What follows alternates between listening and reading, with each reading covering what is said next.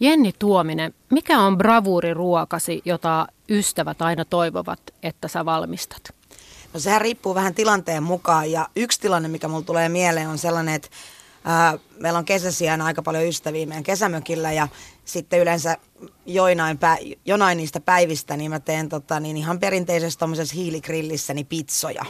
Ja yleensä ne sitten vähän niin kuin rupeaa tiedustelemaan, että saattaisiko olla tällaista mahdollisuutta, että saisi näitä pizzoja, koska mun tietysti pitää fermentoida se taikina monta päivää etukäteen ja näin, että se ei ole ihan extemporeen ruoka, mutta sen mä sanoisin, että se on ainakin yksi tämmöinen bravuuri. Onnistuuko se aina? Kyllä se pikkuhiljaa, mä oon jo niin monta vuotta harjoitellut sitä että, ja niin monta kertaa tehnyt, että nyt se alkaa tota, niin onnistuu aika hyvin. Ja mun mies on tosi kranttu sen pohjan kanssa, niin se on sitten aina silleen, että kolmannessa pizzassa oli täydellinen pohja, muissa vielä parannettavaa. Entäs Akis Tabulis, mikä on ihanin kreikkalainen herkku, jota sun suomalaiset ystäväsi pyytävät sua valmistavan? Mä en osaa sanoa oikean syyn, mutta valtaosa mun suomalaisista kavereista haluaa, että mä valmistan niille hyvän mussakan. Ja tota, tietysti mä pystyisin tehdä paljon muutakin, ja, mutta se, se tulee tehty niin kuin aika paljon kavereille, tuttaville, ja ne ihmettelee sitten, miksi siinä ei ole perunaa. Ja sitten kun mä yritän sanoa niille, eihän mussakasa on niin kuin oikeasti perunaa, vaan se on ravintoloiden keksimä juttu, että saadaan sitä halvemmaksi, niin ne ei sitten meinaa uskoa mua, mutta ei sille mitään voi. Tämä on Ruokapuhetta ohjelma ja tänään saadaan kuulla millaista oli opiskella kokiksi vaativassa vuonna 1895 perustetussa Le Gordon Bleu kokkikoulussa Pariisissa ja miten opiskeleminen tapahtuu helsinkiläisessä ravintolakoulu Perhossa. Mä halusin nyt tähän sanoa, että se on Perho liiketalousopisto. Kyllä, se on sen oikea nimi, Perhon liiketalousopisto ja vielä siellä linja, sanotaan se nyt kerran tämän ohjelman aikana, kokki, ravintola ja catering-alan perustutkinto. Kyllä. Ja paikalla ovat tänään asiantuntijat äh, Le Cordon Bleun tähtioppilas, toissa vuonna vuosikurssinsa parhaana valmistunut Jenni Tuominen ja Perhossa 23 vuotta opettanut lehtori Aki Stabulis. Tervetuloa. Kiitoksia. Kiitos. Jenni, Pariisissa kanssasi ollut miehesi kirjailija Tuomas Vimma kirjoitti vuodestasi näin ja mä luen pienen pätkän. Kun teimme tähän mennessä elämämme suurimman päätöksen muuttaa Ranskaan ja laittaa Jennilo Gordon Bleuhön, teimme keskenämme sopimuksen, että hänen ainoa duuninsa vuoden aikana olisi suoriutua ulos parhaana oppilaana. Suurin pelkomme olivat kiinalaiset, joita verkkokeskustelun mukaan olisi noin puolet oppilaista – sekä tietenkin ranskalaiset, joilla oli kotikenttä etu, koska opetus oli ranskaksi ja siellä opetettiin ranskalaista keittiötä. Me kaikki tiedämme, miten kiinalaiset ottavat koulun tosissaan, menevät hirteen, jos eivät pääse Beijingin parhaaseen lastentarhaan. Yhteensä itä-aasialaisia oli Le Gordon Bleussa oppilaista noin 65-70 prosenttia. No Jenni, näin jälkikäteen, niin kerro tästä päätöksestä olla paras oppilas, miten se näkyi asenteessa ja tekemisessä? No sanotaan, että mieheni tekstiä lainaten, että oliko nämä päätökset mun mieheni päätöksiä vai meidän yhteisiä päätöksiä, niin tota, ää, se, se on ihan hyvä ottaa huomioon, että, että toki tavoitteet oli korkealla ja tietysti jos päättää lähteä tällaiseen kouluun vähän vanhemmalla iällä ja muutenkin, niin, niin onhan se syytä ottaa vakavasti.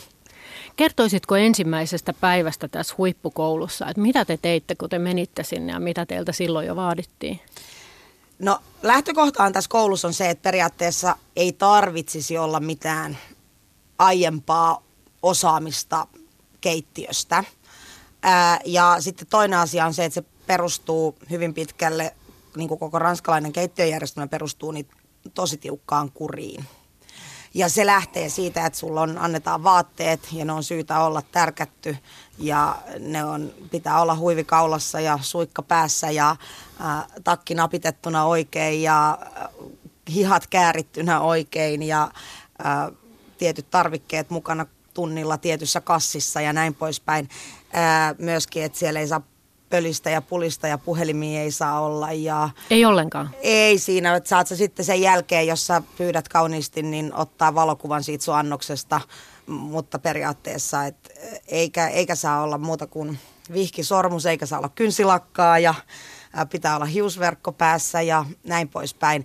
Ja sitten jos niitä ei ole, niin sä et pääse sinne tunnille. Ja siitä ne piti niin kuin hyvin pitkälle kiinni ja sehän kyllä tietysti tietyllä tavalla lähteekin siitä se koko hyvä, hyvä ruoan valmistus, että myös niin kuin pidetään huolta hygieniasta ja turvallisuudesta ja muusta. Akis, miltä tämä susta kuulostaa? Äh, Onko se, samanlaista Suomessa?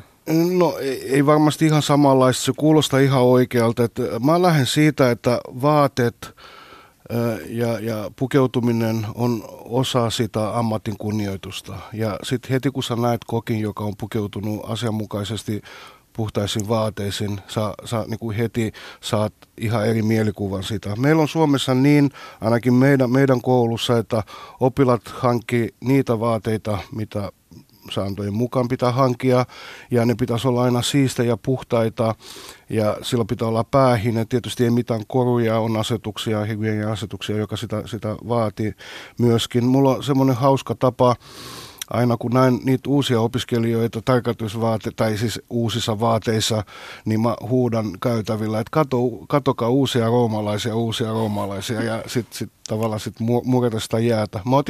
Mä oon itse hirveän tarkka niin pu, pukeutumisesta, ja sitten sit just sen takia, että opit niinku arvostamaan ja kunnioittamaan sitä, mitä sä teet, ensimmäinen asia, että sä oot pukeutunut oikein. Samalla tavalla kuin poliisi tai palomies kantaa sitä uniformu kunnialla, niin, niin kokki pitää kantaa sitä uniformua kunnialla. Monesti on miettinyt, että esimerkiksi tietystä etikettisäännöistä, joista kaikki ihmiset ei pidä vaikka ruokailun suhteen, niin niillähän on joku semmoinen aika looginen syynsä, miksi ne on alun perin syntynyt. Niin onko tässä vaatetuksessa ja pukeutumisessa samalla tavalla, että, että kaikille on syynsä, vaikka että miten hihat on kääritty? On. On, mutta sitten kyllä se menee mun mielestä vähän överiksi, että esimerkiksi en mä pitää huivia pidä kaulassa. Mun mielestä se on niinku ahdistava. Mä ymmärrän, Joo. että siinä on niinku, että jos sä hikoilet, niin sitten se hiki menee siihen. Ja, Mut ja, pitää, ajat, pitää ajatella se, että se aika, jolloin noin säännöt niin kuin syntyi, oli se, että keitiot oli todella kuumia, ei ollut ilmastointikeitiossa, ja silloin se, mutta nykypäivänä ei sitä tarvita, ei edes hikoilla keitiossa niin paljon kuin silloin ennen. No Mitä tänä mä... kesänä mä hikoilin, meillä oli no, 70 astetta, että kolme kuukautta putkeen, että sanotaan näin, mutta mun mielestä niin kuin se, että onhan ranskalainen niin kuin, sanotaan mun mielestä siellä on vähän niin kuin vedetty överiksi osa jutuista ja kyllä mun mielestä siihenkin pitää pystyä suhtautumaan kriittisesti mm. ja en todellakaan halua pitää mitään metristä kotsaa päässäni tai edes mm. puolimetristä, että mun mielestä voi niin kuin modernisoida niin kuin monessa muussakin niin kuin modernisoituu ja kyllähän se osittain sit perustuu myös siihen, että, että se kellon korkea hattu, niin sitä kautta saada auktoriteettia mm. ja mun mielestä se, että jos se vaatii korkea hatu, että sulla on auktoriteettia, niin sulla on joku muu asia pielessä, että kehitä mieluummin. muita johtamiskykyjä. No mulla on ollut lippistä nyt pari vuotta. Siis meillä on semmoisia lippiksi, mitä oppilaatkin käytetään ja mä käytän sitä samaa lippistä. Asetus määritellä, että keitiossa pitää olla päähinne. Palataan Pariisiin tässä. Kerrotko vielä siitä koulusta? Se on meille aika eksoottisen kuulonen ja eipä siellä varmaan kauhean moni suomalainen olisi opiskellut. Niin missä se sijaitsee, miltä se koulu näyttää? Vie meidät sinne Pariisin kadulle. No mähän pääsin oikeastaan mä oon ihan oikeastaan uniikki tapaus siinä mielessä, että me aloitettiin, kun mä aloitin sen koulun, se sijaitsee edelleenkin 15 ää, Pariisissa ja tota, siinä 15 Arismuntissa. Kaupungin osassa. niin. Kaupungin osassa. Ää, niin tota, ja se sijaitsi siellä aika peru, 15 perukoilla, pieni, se oli pieni kerrostalo, josta se oli, jonne se oli muuttanut silloin 50-luvulla. Ja äh, se oli tosi ahdas ja pieni se koulu. Ja me aloitettiin siellä, koska tämä koulutus koostui kolmesta, äh, kolmesta tota niin, äh, semesteristä, eli siinä on eka on basic, sitten on intermediate ja sitten on superior taso. Ja ne aina kestää jokainen sen kolme kuukautta. Ja me aloitettiin tosissaan siellä vanhassa koulussa, joka sitten oli, ei ollut kauhean modernia. Siellä todellakin oli todella kuuma ja siellä oli vanha-aikaiset hellat ja kolhiintuneet kattilat ja niin poispäin josta mä pidin ihan valtavasti. Ja mun mielestä siinä oli jotain tosi nostalgista ja ihanaa, kun se oli sitten semmoinen vähän vanha ja sitten, että sä kuitenkaan niillä välineillä kokkaa, niin mun mielestä se, niin kuin, se oli ihan riittävä. Mutta sitten tota niin, mä en edes tiennyt tätä, kun mä tänne kouluun menin, mutta se koulu muutti. Ja sitten mä kävin kaksi viimeistä tämän Basicin jälkeistä näitä kurssia, niin mä kävin sitten uudessa koulussa. Sijaitsee myös 15, sijaitsee ihan siinä tota, niin sen rannalla. rannalla ja se on sitten huomattavasti isompi ja modernimpi ja luonnollisesti hienompi hienompi koulu, jossa sitten on ihan kaikki sormenpäätunnisteet, että pääsee sisään ja näin poispäin. Mutta sitten tietysti niin kun ainut asia, mitä me toivottiin oppilaina, että me oltaisiin saatu tästä koulusta, on se, että me saataisiin järkevän kokonen pukukoppi, johon me voidaan sitten altioida nämä meidän kaikki mm. vaatteet, niin sen sijaan meidän pukukopit oli entistäkin pienemmät. tosi, tosi suihkutilat ja muut siellä oli järjestetty, mutta tota, niin nämä pukukopit oli entistäkin pienemmät. Eli tota, niin, ää, siinä, siinä mielessä se ei tuonut sitä toivomaamme helpotusta, mutta sitten luonnollisesti olihan siellä sitten kaikki keittiöt. Ää, keittiöt oli tietysti niin kuin sitten moder, modernit, ja, ö, modernit ja tilaa oli hieman enemmän. Ainoana erona tietysti se, että kun aikaisemmin siellä oli tiskari, joka oli sitten tehnyt pääsääntöisesti meidän tiskit, niin oli sitten keksinyt tässä vaihdoyhteydessä, että oppilaat tiskaavat itse. Ja mä sitten mietin, että jasso, että ei tämä kyllä mulle välttämättä ole ongelma, mutta mä haluan nähdä, kun nähdään. Mitäs kuulostaa, Akis? Onko ok, että tiskataan itse? Joo, pitää siihen tottua, että ainakin kolmasosa sit ajasta, työ, keittiöajasta menee siihen niin kuin paikojen järjestämiseen. Ja, että ainakin Suomessa, niin kyllä siis sun pitää huolehtia sun, sun, sun omista astioista ja, ja, ja että sä siivot niitä jo. Jenni, mikä oli ensimmäinen ruoka, jota aloitte harjoitella koulussa? No tämä koulu, tai koulutusohjelma lähtee siitä, että sulla on aina joka päivä tai joka, ennen kuin sä menet itse valmistamaan ruokaa, niin siellä on demo, jossa käydään sitten kolme tai neljä eri ranskalaista reseptiä läpi ja sitten uh, mennään sen jälkeen tota, tänne itse keittiöluokkaan ja sitten valmistetaan yksi näistä ruuista. Ja ihan ensimmäinen, uh, ensimmäinen annos, mitä me valmistettiin, oli, se oli tämmöinen kampelan sukuinen kala. Ja meidän piti fileoida se kala ja sitten me paistettiin, ää, paistettiin ne kalafileet ja sitten siihen tehtiin semmoinen vähän beurre blanc henkinen kastike, mutta enemmän missä oli sitruunaa. Okei, Akis, miten Suomessa tämä tapahtuu? Joo, meillä on niinku sillä tavalla erilaista, kun meillä on siihen tutkintoon, tutkintoon kuuluu äh, erilaisia jaksoja, osia. Ja sitten se ensimmäisessä osiossa tietysti opitaan toimimaan keitiossa, ne perusasiat, äh, käsittelemään esimerkiksi pesemään salaateja ja tehdä yksi perussalaati ja yksi perussalaatin kastike. Sitten opitaan tekemään liemiä, josta sitten voidaan jalostaa keitoja ja kastikeita myöhemmin. Ja äh, perusleivonta käydään läpi, niin kuin, että perusleivon tekemistä. Ja, ja sitten kun nämä perusasiat on niin kuin halussa, niin sitten siirrytään niinku seuraavan niinku osion. Sitten tulee keitot, niinku tehdään niitä keittoja jonkun verran ja sitten tehdään aika paljon niitä salateja, sitten lisää erilaisia annosalaateja tai sitten ryhmäsalaateja tai sekoitettuja ja näin. Ja samalla leivotan pullaa ja leivotan sämpylää ja koko ajan mennä tavallaan niin vaikeampaan ja vaikeampaan.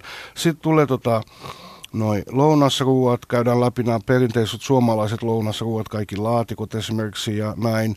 Sitten myöhemmin aletaan niinku ne ruoanvalmistusmenetelmät ja raaka-aineet yksi kerralla käsitellä, että käsitellään äh, lihaa. Meillä on perhossa se onni, että me saadaan tilata kokonaista ruhoa ja palotella ja äh, oppilaat näkee sitten mistä mitäkin tehdään. Ja niin edetään pikkuhiljaa, että vaikeampaa ja vaikeampaan niin Entäs Jenni, kuulostiko tämä sulle mm, to, ihan toisenlaisesta toisenlaiselta vai? Joo, no tässä on tietysti se, että, että jo lähtökohtaisesti miksi mä valitsin Gordon Blön on se, että mä halusin ulos sieltä koulusta yhdeksäs kuukaudessa. että, että mä pää, niin kuin periaatteessa ja mä halusin keskittyä siihen, että, että niin kuin, mitä mä en ehkä osaa niin hyvin, joka on joka oli niin kuin esimerkiksi kanojen tai siipikarja erilainen käsittely. Ja meille tuli niin kuin aika, siis sanotaan, että varmaan sen koulutusohjelman aikana niin mä oon 20 kanaa niin kuin alusta loppuun, että silloin pää ja räpylät mm. niin eri lailla valmistellut ja osaan ottaa luut pois kaulaaukon kautta ja viiriäisiä ja muita muita. Ja tämä oli se, minkä takia niin kuin yksi semmoinen painava syy, miksi mä halusin tähän kouluun. Toinen oli erilaiset kalat, että erilaisia kaloja, niin miten niitä fileoidaan, miten voidaan ruotoja poistaa, millaisia tekniikoita siihen on. Ja se oli musta mielenkiintoista. Ja sitten kolmas asia oli, että miten sit niistä kaikista luista tai muista noista ruodoista, niin valmistetaan sitten erilaisia ranskalaisia peruskastikkeita. Puhutaan me sitten punaviinikastikkeista mm. tai beurre tai kalakastikkeista. Ja mun niin kun kysiin puolella mähän kävin myös sen patisserie-puolen, mutta tässä nyt mä puhun, on ehkä enemmän keskittynyt tämän kysiin puolen opetussuunnitelmaan. Ja, ja sitten se lähti, mutta se toisti tavallaan niitä samoja asioita hieman eri lailla ja sitten sitä kautta oppilaat sitten joko oppivat paremmin tai huonommin äh, huonommin, mutta että sinänsä se tietenkään ei lähde näin perusteellisesti, että tässä meillä on salaatti, että salaatti saattoi olla jossain osana. Nyt sen verran, mitä mä oon Jennin niinku tavannut ja edellisellä kerralla, kun tavattiin, vaihdettiin muutama sana ja nyt mitä mä oon susta lukenut ja tässä ollaan keskusteltu, niin hän on erittäin motivoitunut ihminen, joka meni niin kuin tavoitteellisesti tietyn paikan tekemään tiettyä asiaa.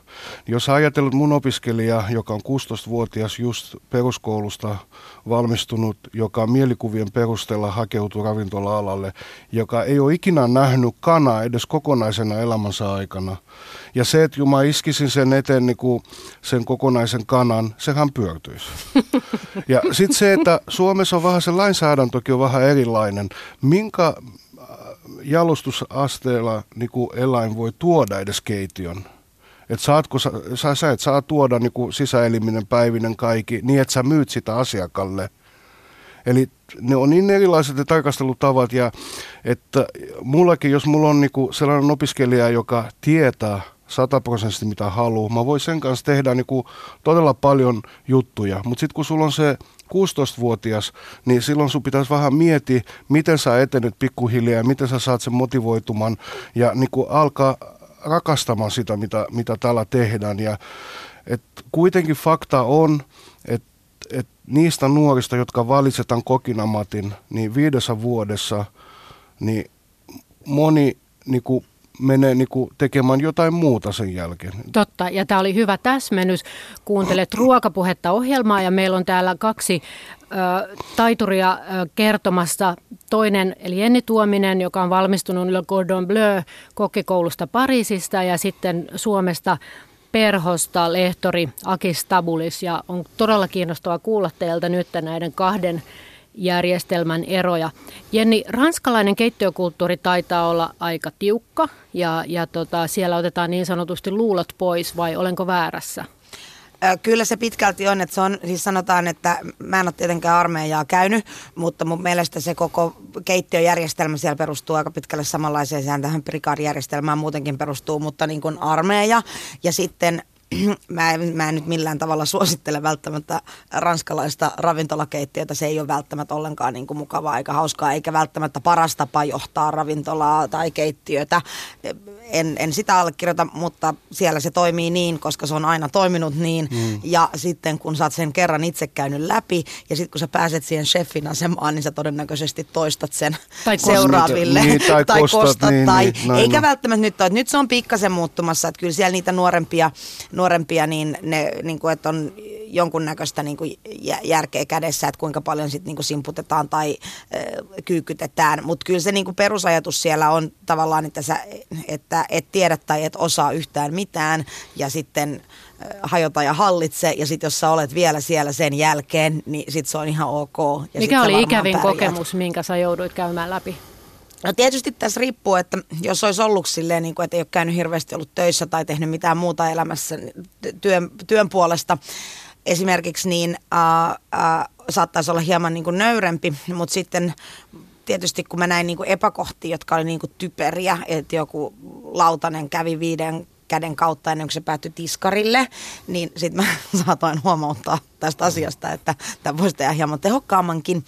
Niin sitten yleensä rangaistuksena on, että, että sä oot kuorimassa jotain herneitä jossain kellarissa mm. pari päivää sen takia, että oot nyt esittänyt mielipiteesi, koska niitähän ei kaivata siellä ravintolasta, ravintolassa. Tai sitten vastaavasti se, että tänään sulle sanotaan, että teet tämän asian näin ja sitten teet seuraavan päivän täysin samalla lailla ja sitten joku tulee sanomaan sulle, mitä sä oikein teet? Siis, siis ei, ei, ei, aivan hirveet sontaa, ei, ei, ei, ei, ei, ei, tolle, että sä et kyllä nyt taju yhtään mitään. Sitten että no, eilen tämä oli näin, tänään tämä on että, mm. ja sitten sä vaan pidät suus kiinni.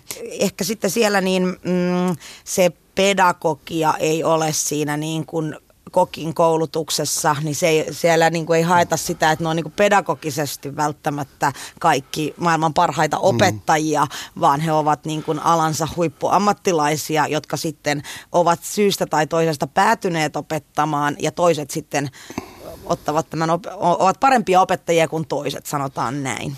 Tässä tuli niin paljon asiaa ja pari kysymystä, että, että jos mä tuohon ensimmäisen niin kuin siihen niin kuin kurin ja niin kuin niihin syihin, niin kuin pitää muistaa, että tämä järjestelmä syntyi ajalla, jolloin kaikki opitin ravintoloissa. Eli mentiin oppipoikana, aloitettiin niin kuin ihan pohjalta ja pikkuhiljaa mentiin eteenpäin. Ja, ja se, se mun mielestä keitiossa pitää olla kuria, siis pitää olla joku ihminen, jo, jo, se joka on vastu, tulosvastu, että ravintola niin kuin tavallaan tuota sitä tulosta, niin se on se, joka sanoo, minkälainen se tuote on ja millä tavalla sitä tuotetaan. Suomessa yhteiskunta on ihan täysin erilainen ja, ja on tasa-arvoa ja työlainsäädäntö niin kuin täysin erilaisia kuin, Suomessa, kuin äh, Ranskassa. Eli ihmisiä mun mielestä pitää kohdella hyvin. Jos et kohtele tänä päivänä ihmisiä hyvin, ne lähte pois. Ne menee muualle töihin. Työ on muutenkin ranka. Kun ajattelee, mitä kokin piti osata edes 20 vuotta sitten ja mitä hänen pitää osata tänä päivänä, niin se on huikea se ero. Ja se, että sä saat hyviä, motivoituneita ihmisiä tekemään töitä sulle, niin se vaatii, että sä kohtelet niitä oikein. Muuten ne lähtee niin kuin kavelle. Ja niin Ranskassakin tapahtuu tänä päivänä, että nuoret etevät ranskalaiset äh, kokit, ei ne niin kuin hyväksy sitä, että niitä kohtellaan kuin, kuin koiria. Että siitä ö, opettajasta ja opetajuudesta ja, ja onko hyvä kokki automaattisesti hyvä opettaja. Pitää muistaa aina, että opettaja tekee työnsä omalla persoonallaan, eli me ollaan persoonia. Se, että laitaisit muut ja Jenin samanlaisen tilan, niin hän tekisi saman asian vähän omalla persoonalla, miten hän ajattelee sitä. Toki mulla on ne raamit, mulla on se opetussuunnitelma ja se suunnitelma, mitä mun pitäisi opettaa ja miten mun pitäisi edetä, että se homma, homma niin onnistuu, mutta mä yritän kohdella kaikkia mun oppilaita ihmisenä tasa-arvoisesti, riippumatta kaikista taustoista. Ja se, se on sitten niiden asia niin kuin, äh, oppia. Mun mielestä ketä ei voida pakota oppimaan, eikä tiedon sellainen, että voit ota tieto kannu pöydältä ja kaada korvasta sisään. Oletko säkin suuttunut koskaan sun Olen suutun, suutun niin kuin usein, mutta kohdistan sitä suutumustani siihen, mitä on tehty, eikä siihen ihmisen. Palataan vielä Pariisiin ja teidän siihen kotiin, missä te asuitte silloin. Miehesi postasi kerran kuvan sieltä, jossa sä olit nukahtanut teidän koiran tämmöiseen pehmustettuun nukkumapaikkaan ja, ja koira nukkui sitten siinä Natasha-koira vieressä lattialla. Tässä vaiheessa olit käynyt koulua Le Cordon Bleuta kolme kuukautta, niin mikä sai sut väsymään niin paljon, että sä nukahdat koiran petiin? No tietysti sanotaan näin, että kyllähän meidän päivät oli aika pitkiä, että kun mä suoritin samaan aikaan sekä kysiinin että tämän pastryn patisseriin, niin kyllä mun päivät aika pitkälle oli sitä, että mä menin sinne kahdeksaksi, mä pääsin puoli kymmenen, kymmenen aikaa kotiin, eikä siinä tietenkään niin kuin mitään, mitään, että onhan ne ravintolassa, keittiössäkin ne työpäivät, työpäivät pitkiä. Ää, mutta tota, niin, sitten sen lisäksi tietysti niin kuin oltiin Pariisissa ja sitten oli uusia ystäviä ja sosiaalista elämää ja sitten mä oon, joka on neljäkymppinen ja ne on kaksikymppisiä, niin nehän ei tarvitse unta. Mm. ja, tota niin, ää, ja sitten tietysti siihen piti vähän treenata ja kokata päälle ja, ja muuta, niin, ää, niin sitten sitten välillä pitää nukkuakin ja mm. tällä kertaa mä nyt sitten päätin näköjään mennä nukkumaan koiran koppaan, joka sen armeliaasti mulle luovutti. Niin, ja oli pehmeitä ja lämmintä ilmeisesti, niin mukavaa. Kokkeja pidetään vähän tämmöisenä rockestaroina nykyään, toisin vaikka ravintolapäälliköitä tai someliereja, eli viiniasiantuntijoita asiantuntijoita ja ehkä tulevaisuudessa joku huipputarjoilijakin voi olla tähti, mutta vielä ei näin ole. miksi te luulette, että kokin ammatti kiinnostaa nykyään niin kovasti? No mä sanoisin, että Suomessa sen ammatin ki- kiinnostus ja, ja arvostus nousi sen mukaan, kun mediasta, mediassa alkoi tulla aika paljon ohjelmia, jotka käsittelivät ruoanlaito. Ihmisethän syö joka päivä, joka tapauksessa, ja kaikki ihmiset haluaisi tehdä ruokaa. Ja se tuntui olevan niin kuin sillä hetkellä todella mielenkiintoinen aihe käsitellä televisiossa erilaisia ruokaohjelmia. Mä itse kauhistelin aika paljonkin juttuja, mutta tota, ja tämä somen kiinnostus ja, ja TV ja sai nuoria kiinnostumaan. Luulen, ne luuli sitä, että niin kuin, vaikka heti kun sä menet ravintolakoulun, niin sus tulee stara sen jälkeen. Ne ei niin kuin, tajunnut sitä oikeasti, että ne ihmiset, jotka on siellä tekemässä sitä ruokaa niin kuin televisiossa, ne on ammattilaisia. Ja se, mitä TV näytä, että se on tehty puolessa tunnissa. Silloin on ollut viisi tuntia esivalmistussa siellä taustalla ja sitten se, että ne pitää siivoa niiden jälkeen sen jälkeen. Joku pitää sitä keitiota siivota ja käsitellä niitä raaka-aineita, pakata ja laita jääkaapin takaisin. Eli se, mitä telkarissa nähdään puolen tunnin hommana, se on oikeasti 6-7 tuntia helposti. Ja, ja se sai paljon nuoria kiinnostumaan, mutta sitten samalla, niin kun ne huomasivat sen todellisuuden, sitten ne niin todellakin pettyy. Aika moni pettyy. Entäs Jenni? Joo, kyllä mä uskon tietysti sen, että, että tota, niin, totta kai telkkarilla on vaikutusta, että ihan sama, että onko puhutaanko ruoanlaitosta tai rakentamisesta tai jostain Mistä muusta, niin, niin. Niin, niin tietysti siinä näytetään, että remontti tapahtuu kivutta ja maksaa 2000 euroa ja todellisuus on jotain ihan muuta. Niin samahan pätee niin kuin sit näissä, kyllä. niin kuin Akis sanoi, niin äh, kokkiohjelmissa tai ja sitten musta tuntuu, että myös se, että sitten maailmalta rupesi tulemaan lähtemään sitä kautta samaan aikaan, että ei pelkästään niin ohjelmat, mutta sosiaalinen media ja muuta, niin tietysti niin tuomaan enemmän ilmi semmoista, mitä kaikkea siellä voi tehdä ja sieltä sitten nousi semmoisia rockistaroja, kuten Heston Blumenthal ja niin. Gordon Ramsay ja jotain muuta, josta sitten niin on aidosti vielä niin Antoni Bourdain ja, ja muita eri, äh, niin vastaavaan aikaan, joka sitten nosti vielä, varmaan hypetti vielä enemmän sitä, sitä alaa ja sitten ei ollut kuitenkaan minkäännäköistä käsitystä, että mitä ruoanlaitto on niin kuin ylipäätään, ei edes niin kuin kotikeittiössä Kyllä. eikä sitten varsinkaan niin kuin ammattilais, ammattilaiskeittiössä. Ja että jos ajatellaan, että se oli kourallinen tällaisia ihmisiä, sitten kuitenkin ammattilaisia Kyllä, on ne todella kovia paljon. ammattilaisia, jotka on tehnyt töitä kymmeniä vuosia taustalla eri keittiöissä ja on johtanut keittiöitä, niin että se taas, että heti kun valmistut, et sä pysty siihen niin kuin mitenkään. Niin, ja sitten sanotaan näin, että, että toiset pystyy ja toiset ei, niin. mutta ei me kaikki olla olympialaisissa. Ei. Eli, eli niin kuin tavallaan, että se vaatii sitten muutakin, ja totta kai kaikenlaisia alan ammattilaisia tarvitaan, ja tarvitaan niitä, jotka, ää, jotka tekevät ää, tota niin, perusduunia ja tykkäävät tehdä sitä perusduunia, mm. ja sitten niitä, jotka ideoivat vähän enemmän, että vaikka ei kaikki taidemaalarit ole pikassoja. Joo, tämän alan yksi positiivisimmista asioista on se, että sä voit tehdä töitä niin erilaisissa ravintoloissa. Eli siis se voi olla kahvilaa, lounaspaikaa, se voi olla joku laitos, äh, ravintola, joka on koko päivä auki, ravintola on vain iltaisin auki, taso voi vaihdella, voi käyttää näitä tai noita raaka-aineita. Eli tavallaan sä voit löytää itselle sopiva äh, tila äh, niin tekemään, sitä, tekemään sitä duunia. Et se, on, se on hieno juttu, ei välttämättä niin monilla aloilla löyty niin monipuolista tavallaan tarjontaa erilaisia paikoja, missä sitä työtä, työtä voi tehdä. Et siinä mielessä se on, se on hieno ala. Juuri näin, ja näin niin. sanoi hienosti Perhon liiketalousopiston kokkeja opettava lehtori Aki Stabulis, ja hänen kanssaan on keskustelemassa täällä ranskalaisesta huippukokkikoulusta Cordon Bleusta huippuarvosanoin valmistunut Jenni Tuominen. Akis, sä oot opettanut Suomessa 23 vuotta jo, ja millä tavalla nämä kokkiopinnot on niin tässä ajassa muuttuneet Suomessa? No siis äh, todella paljon. Että aikaisemmin on ollut erilaisia koulutusasteita, on ollut ravintolakouluja erikseen, sitten niistä tuli ammattioppilaitoksia ja sitten nämä nämä ammattitaitovaatimukset niissä tutkinnoissa on muutuneet koko ajan. Sitten samalla tulee mukaan nämä kaikki ö, säästöt. Ja, eli tavallaan meidän pitää pystyä lyhyemmässä ajassa ää, opettamaan sitä sama, samaa sisältöä. Ja, eli aika paljon muutu, mutta tavallaan siinä ajassa mekin kehitytään. Ne ihmiset, jotka niitä opetussuunnitelmia suunnittelee, niin kehittyy, ottaa opikseen. Se, mitä koko ajan lisääntyy, on se työssä oppiminen, ja sitä on koko ajan enemmän ja enemmän.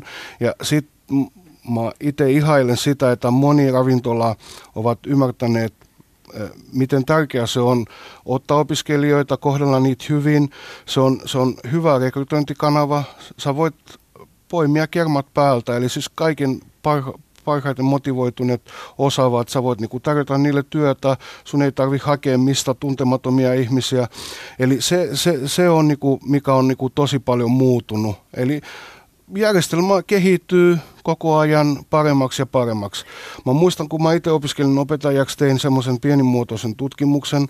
Silloin vuonna 2001 Suomessa oli yli sata oppilaitosta, joka tarjosi tämän alan tutkintoa.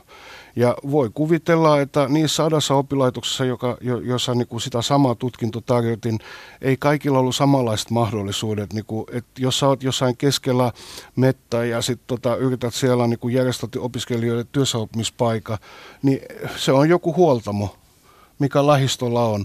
No mun opiskelija, joka mä oon pääkaupunkiseudulla ja se menee hienon ravintolaan, missä on hyvä keittiömestari, hyvä henkilökunta, niin siinä niin kuin kuudessa viikossa, mitä se on siellä, se opi kymmenen kertaa enemmän kuin mitä toisessa paikassa. No kaikki on suhteellista. Että. Minkälaisissa paikoissa sä olit Jenni harjoittelemassa Pariisissa? No mä tota, niin valitsin, mä olin sitten muutamassa tämmöisessä yhden Michelin tähden ravintolassa. Luonnollisesti mä yritän vähän miettiä sitä sillä tavalla, että mä puhun ranskaa hy- hyvin heikosti. Mä tietysti keittiöranskaa ymmärrän Ymmärrän, mutta tota, niin mä päättelin tällaisen, että, että mun pitää vähän tsekata sitä paikkaa senkin mukaan, että, että mitä kieltä siellä puhutaan, että mä sitten oon oikeasti siellä niin kuin kellarissa. Niin. tota, niin. Mä oon ollut muuten kellarissa tota, kuorimassa herneitä ihan oikeasti. Joo, niin mäkin. Ja myös noita inhottavinta on kuoria niitä saksanpähkinöitä. Joo. Siis en puhu sitä, sitä ulkokuorta, vaan no, se, sitä kuorta, mikä joo. on siinä sen pähkinän päällä. Oliko ne vielä tuoreita? Totta kai oli, joo. Oi, oi, oi, joo, oi, menee aika paljon aikaa. Oi. Äh, mutta tota niin, niin mä valitsin sitten muutaman tämmöisen äh, yhden Michelin tähden ravintolan.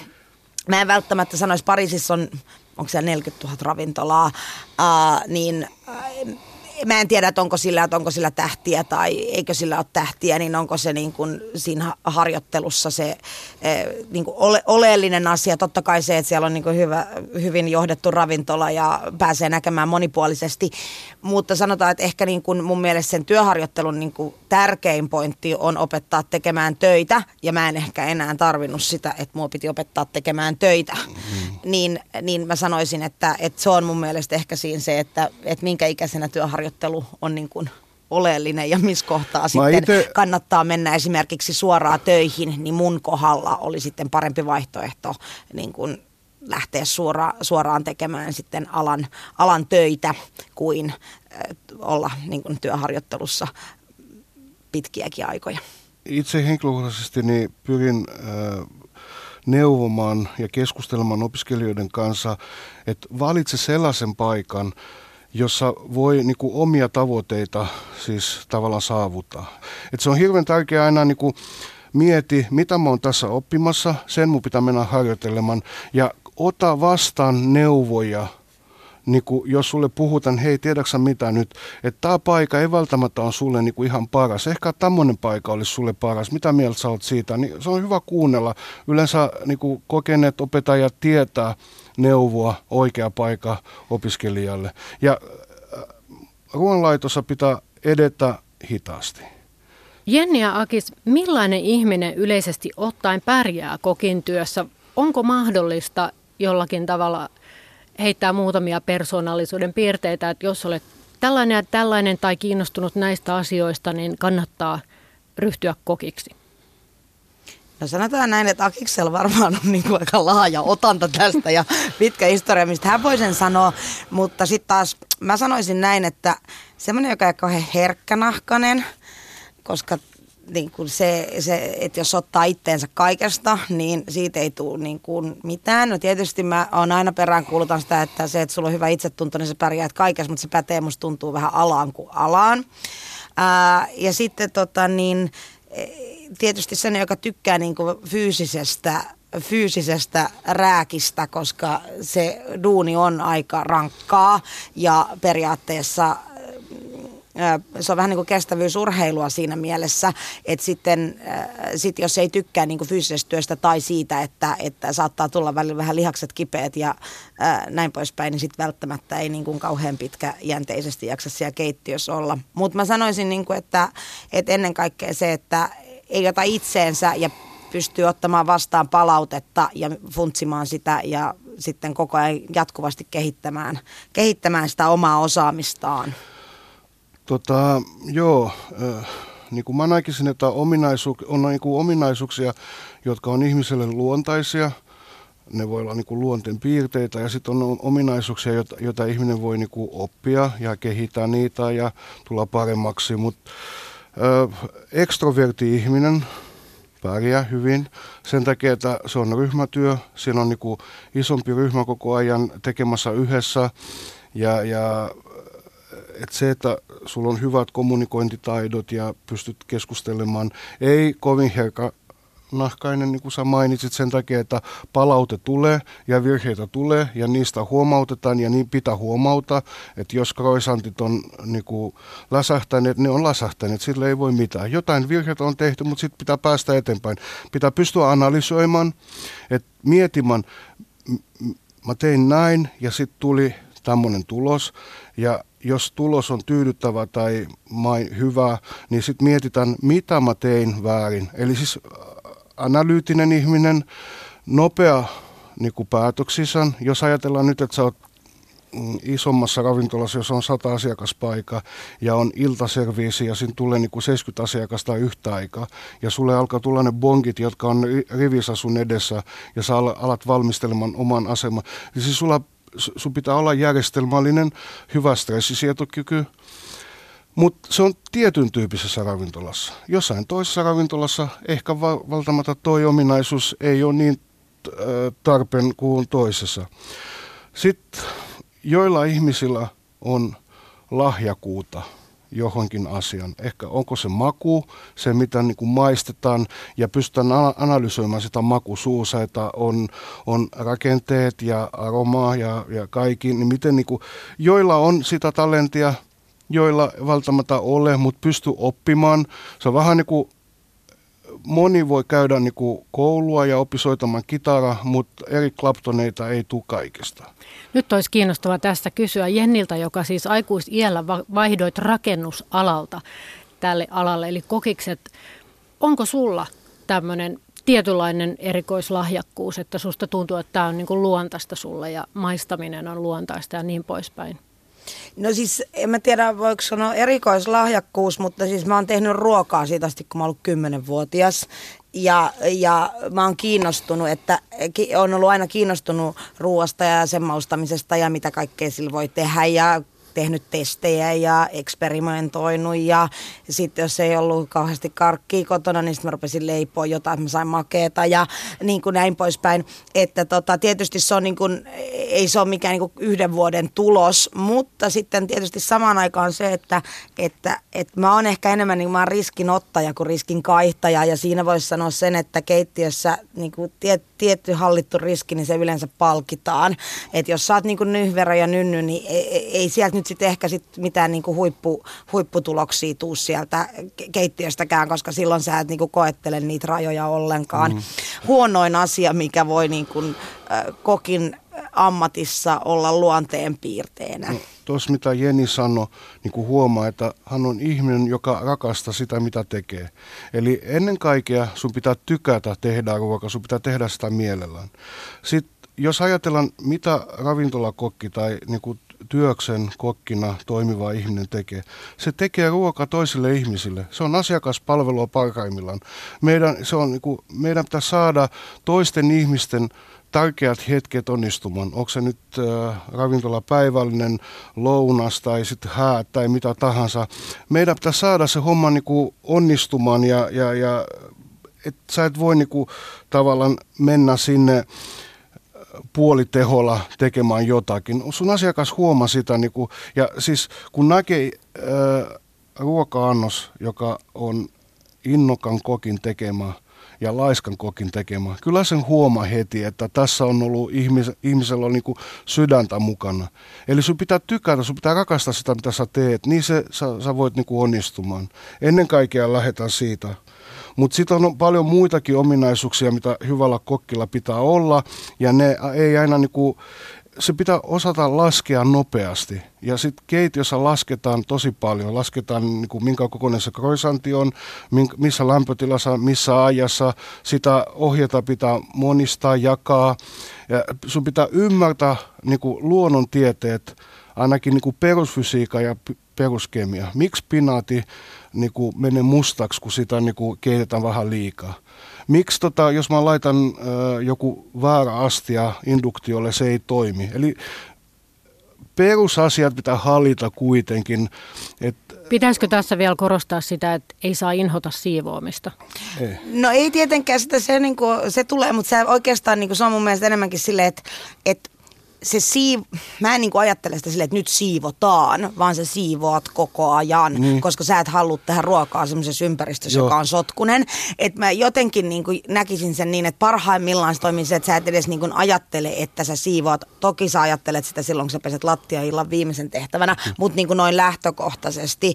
Ja, ja, tota niin, ähm, ja mitä tulee tuohon, mitä Aki äsken sanoi, että – että perus niin kuin, luonnontieteet ja muut, niin joo, totta kai siitä on ihan hirveästi apua ja mä nyt oon itse TKK kasvatti ja rakasta matematiikkaa, niin totta kai se, että sä pystyt arvioimaan asioita ja laskemaan nopeasti tai tekemään, niin kaikesta mun mielestä matematiikasta on kaikkea hyötyä ja fysiikasta on kaikkea hyötyä, äh, hyötyä ja, ja sitten sulla on kuitenkin asioita, kun sun pitää tilata ruokaa tai jotain muuta, niin toisille sitten se on helpompaa kuin toisille arvioida, että kuinka paljon porkkana painaa ja monta kiloa mulla on mennyt tonne ja paljon mun pitää tehdä tätä ja paljon tuossa lautasella on kastiket, että onko siinä 15 milliä vai 30 milliä ja niin kuin näin poispäin. Niin, niin äh, en mä usko, että mistään niistäkään haittaa. Näin sanoi Jenni Tuominen, joka on valmistunut arvostetusta Le Cordon Bleu kokkikoulusta Pariisista ja hänen kanssaan keskustelemassa Perhon liiketalousopiston lehtori Aki Stabulis. Maailma muuttuu kovaa vauhtia. Työt ja toimenkuvat muuttuvat ja osa ammateista ja työtehtävistä katoaa kokonaan. Robotit korvaavat osan töistä ja ihmisten tarpeetkin vaihtumat. Tämä ei siis ole mikään dystopia, kauhukuva, että toki syntyy myös uusia ammatteja, ihmistä todellakin tarvitaan, mutta mietitäänpä hetki tätä tulevaisuutta kokin ja keittiömestarin ja ravintolakoulujenkin näkökulmasta.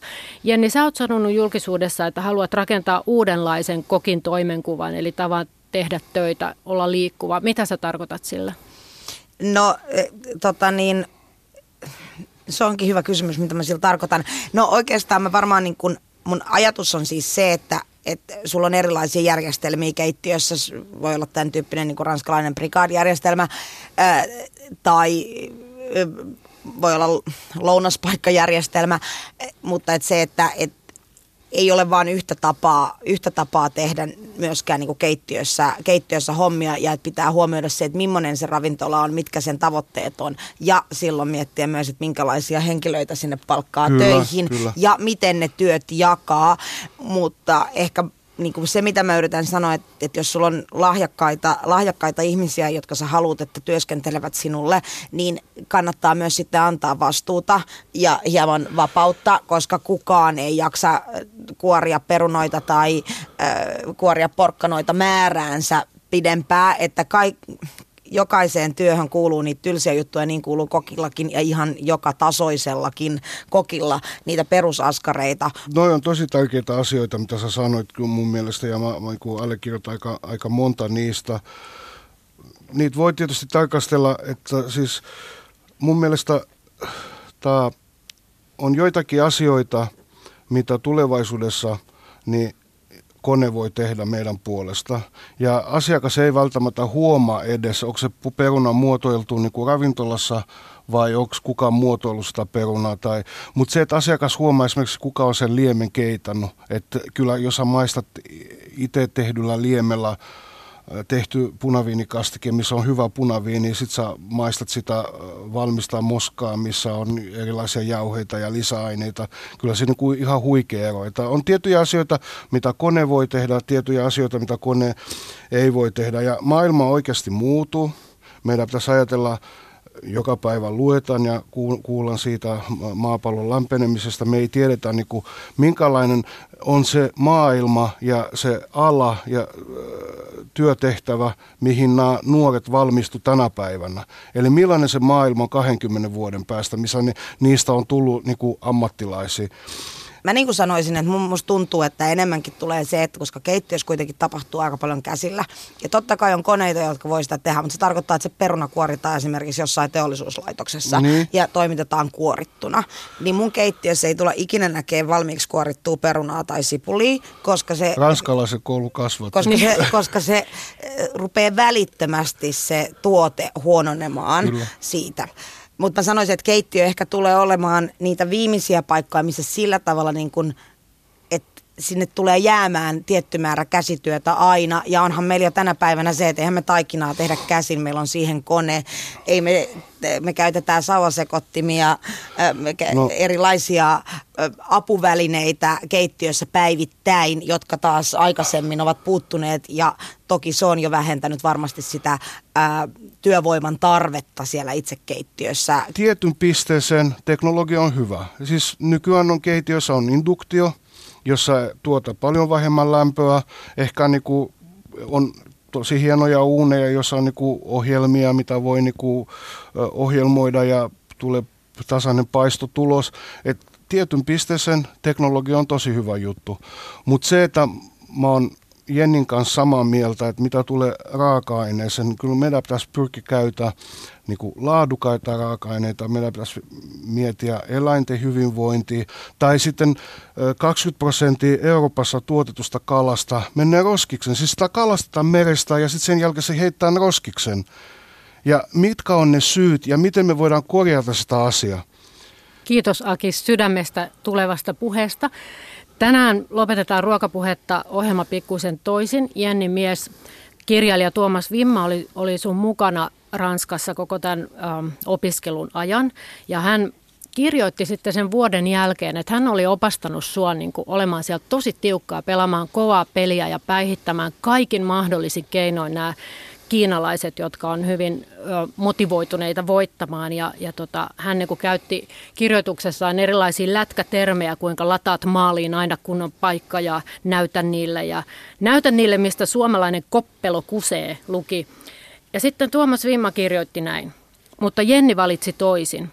Ei taklannut ketään, vaan päinvastoin auttoi kaikkia, antoi puolet kastikkeestaan loppukokeessa tyrineelle naapurille, käytti vapaa-iltansa kurssittamalla niitä, jotka olivat hieman takana, teki ystäviä, myös minulle, ansaitsi nimen Mama. Minä huusin kentän laidalta verta, mutta tämä oli Jennin päätös. Kävimme muutaman keskustelunkin aiheesta, koska uskoin itse kovempaan peliin. Lopputulema oli se, että Jenni veti omalla linjallaan vuosikurssiltaan maalinauhan ensimmäisenä rikki ja kaikki kaverit taputtivat silloin täydestä sydämestään. Tunsin oloni juntiksi istuessani takarivissä muiden halatessa häntä. Tämän vuoden oppi. On hienoa pärjätä, mutta vielä hienompaa on olla matkan varrella reilu ja tehdä ystäviä. Kiitos Jenni ja Akis. Kiitoksia. Kiitoksia.